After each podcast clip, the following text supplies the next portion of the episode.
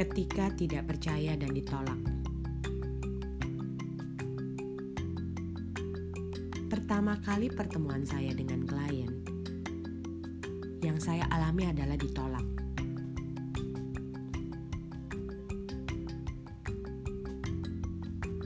Namanya sebagai salah satu pemilik motor gede yang terkenal di dunia, membuat saya tidak sabar bertemu. Ya, karena saya sebenarnya salah satu penggemar motor gede itu.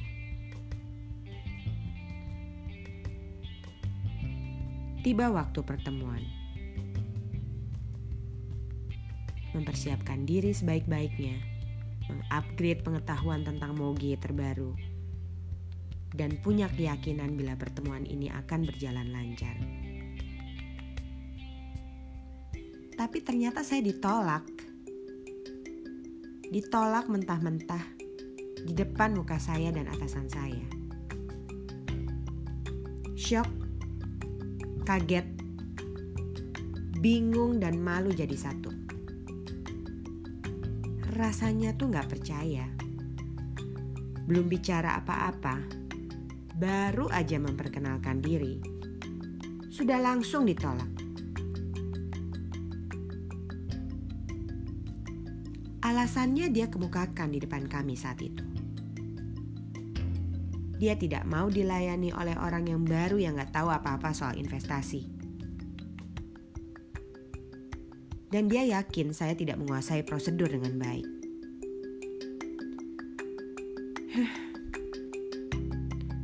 Kesel dan sebel dikecilkan seperti itu.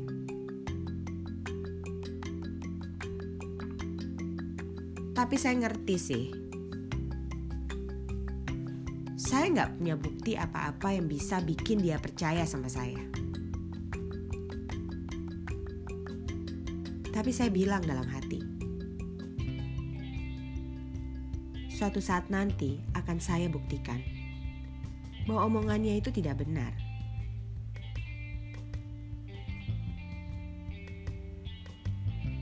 Tahun berganti tahun,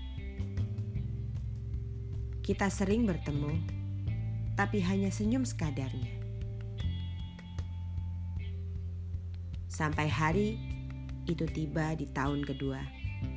Tahun di mana prestasi saya sudah mulai terukir, didengar oleh lingkungan sekitar.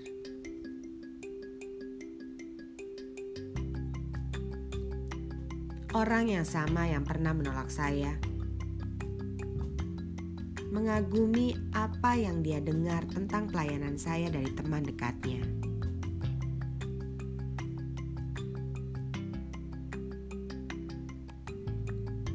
Menurut dia, dia bingung karena melihat begitu banyak klien yang mengantri dan ingin bertemu dengan saya.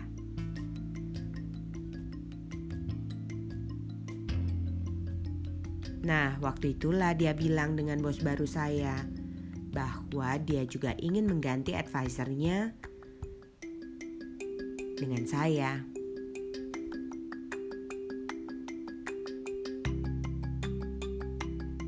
Pesan ini disampaikan oleh bos saya kepada saya.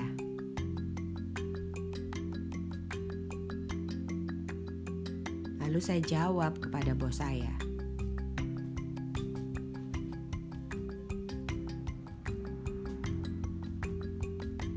Maaf, saya tidak bisa membantunya saat ini